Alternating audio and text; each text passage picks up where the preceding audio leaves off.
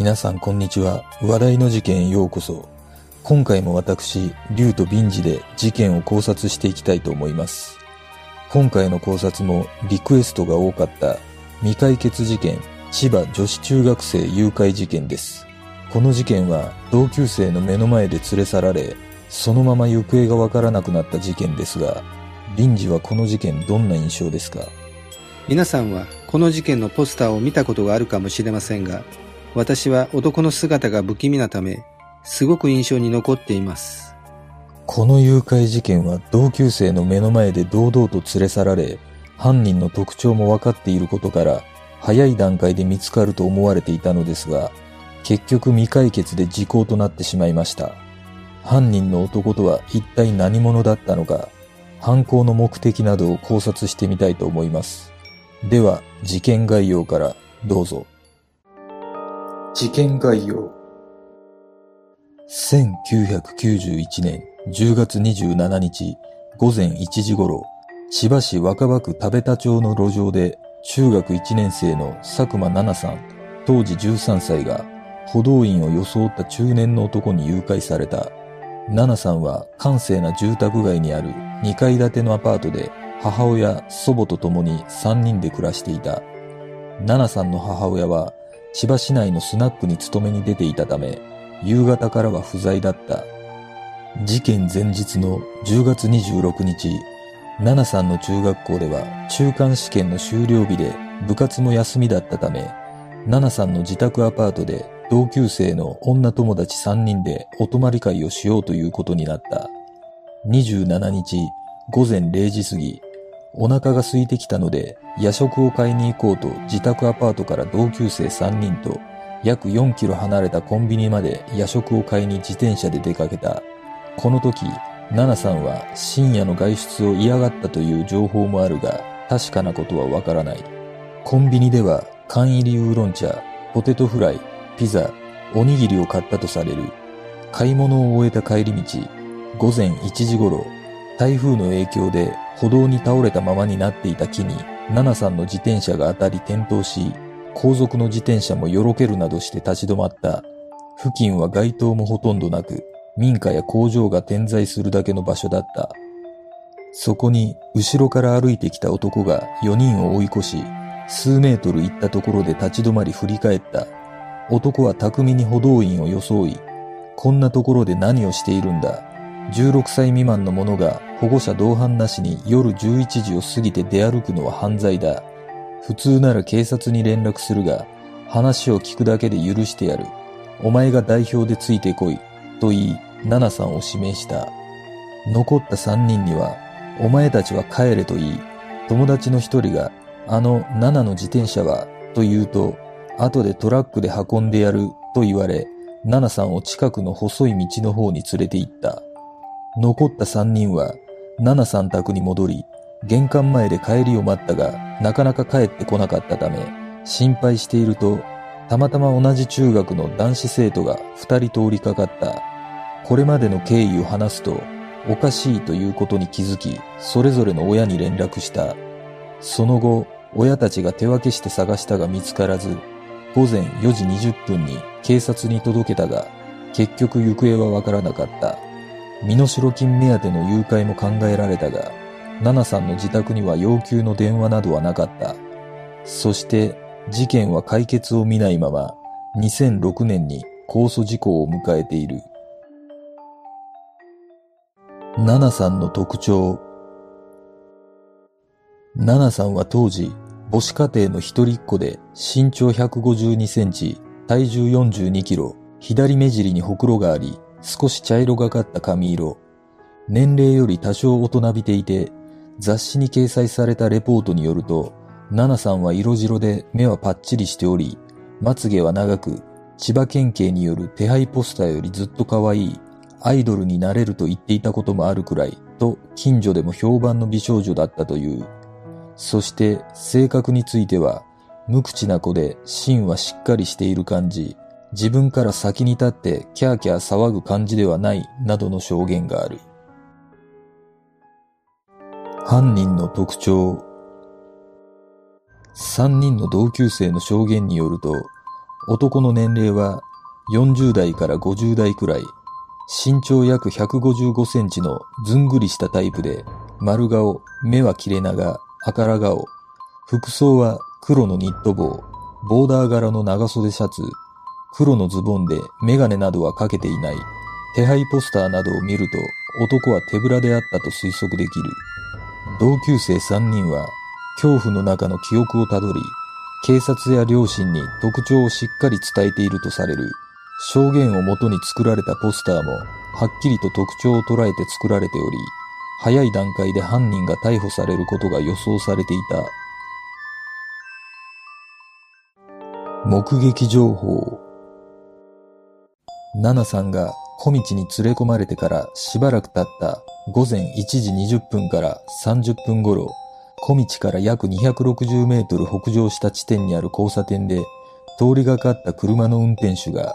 ナナさんと男とみられる二人連れを目撃していた。次に、午前2時15分頃、モノレールの千代台北駅付近で二人の歩く姿を見たとの情報がある。この時間帯はモノレールが動いていないので、どこかへ連れて行く通過点とみられている。また、午前4時過ぎにも隣接の住宅地の方を歩いている二人連れを目撃したとの情報もあった。もしこれがナナさんだとすると、誘拐された時間から3時間ほど経っており、二人で歩き回っていたとなれば相当な疲労と恐怖だったことが予想される。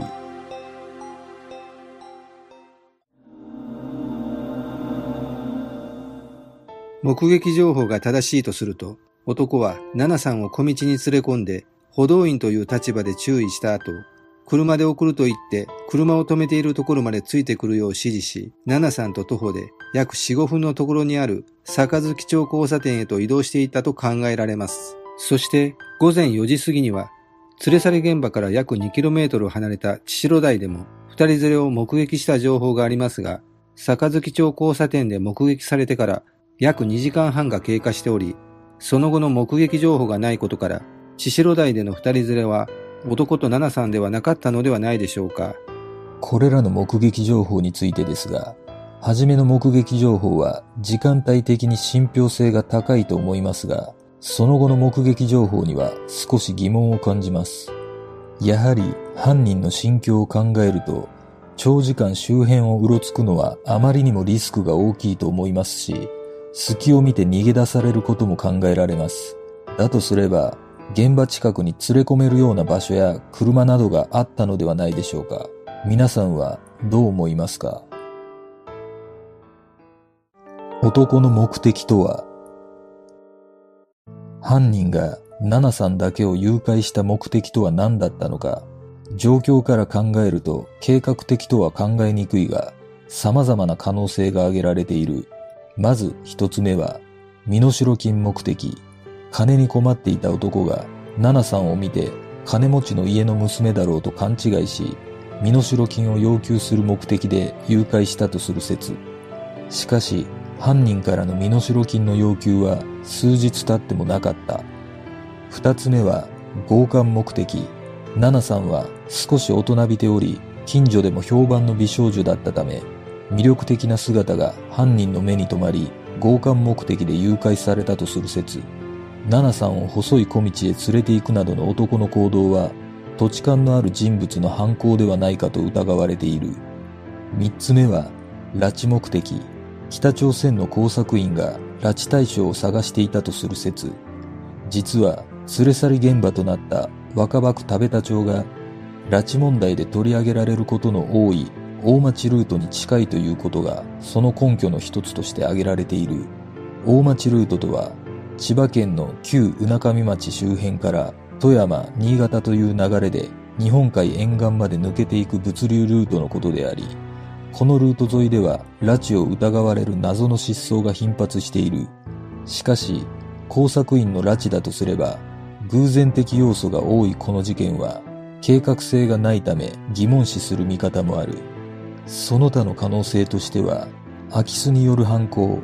男は目立ちにくい格好でどこかに空き巣に入ろうと付近を物色している最中にたまたまナナさんたちに遭遇してしまい出来心で犯行に及んだのではないかとする説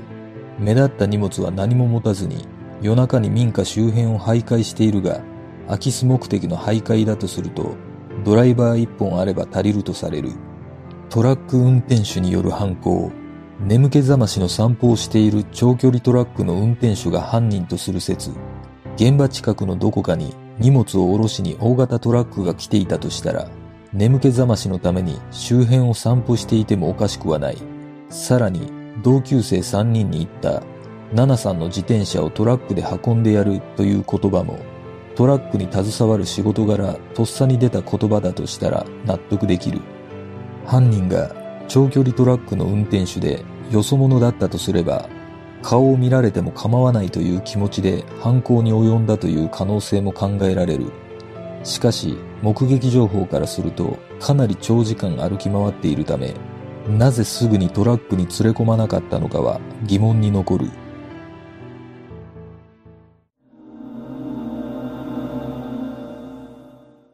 私の推測では、男は当時の状況から考え、計画的に誘拐したとは考えにくいと思います。たまたま奈々さんたち4人を見かけ、補導員を装い、どんな反応をするかを見たくて話しかけたのではないでしょうか。もしかしたら、補導員という口実で話しかけようと、以前から機会を伺っていたところに、奈々さんたちとたまたま遭遇し、実行したとも考えられます。そして奈々さんと二人きりになった男は、最終的な目的であろう、わいせつ強姦行為を行ったのではないでしょうか。私が思う犯人の目的は強姦だと思います。この事件は偶発的要素が多いため、計画的ではないにしろ、たまたま通りかかった時に、ナナさんを見て思いついた犯行ではないでしょうか。犯人は土地勘があり、犯行を行える場所を知っていたか、もしくは車の中で犯行に及んだと推測しています。皆さんはどう思いますか？事件の真相とは？実はこの事件の全貌が公になるまで時間がかかったとされる。警察は手配ポスターに顔写真を載せた方が見つかる確率が上がると説得したが、ナナさんの母親が彼女の将来を思い写真の掲載を拒んだと言われている。もしすぐにでも顔写真入りの手配ポスターを配布できていれば状況が違っただろうか。ナナさんが連れ去られてから数年後にナナさんの祖母が亡くなっているという、一緒に生活していた孫が突然連れ去られ、二度と再会することはなかった。そして、ナナさんの母親は事件発生から数年間ずっと近くの神社でナナさんの無事を祈る姿が見られている。それからしばらくして、ナナさんの母親は住んでいたアパートから実家へと戻った。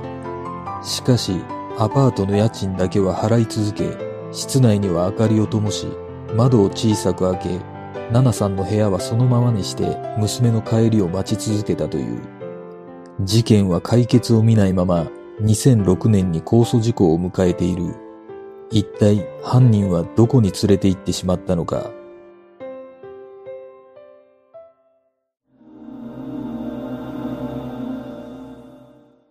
現場周辺で不審者情報が報告されていたかは確認できていませんが、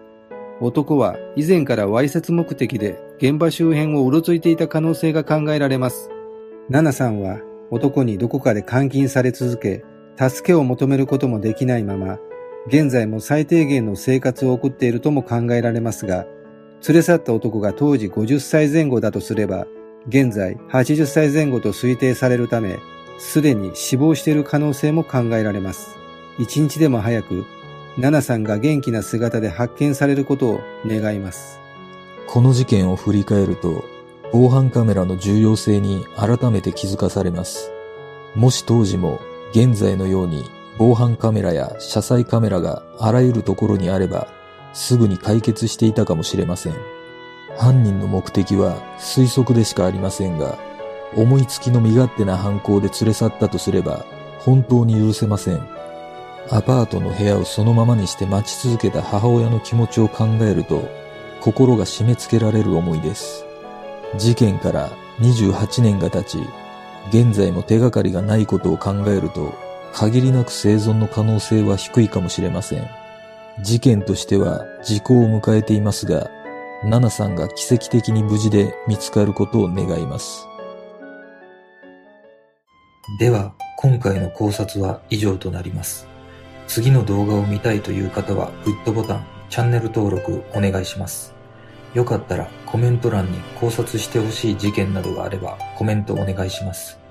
この動画を見ていただいてありがとうございます。では次の考察で。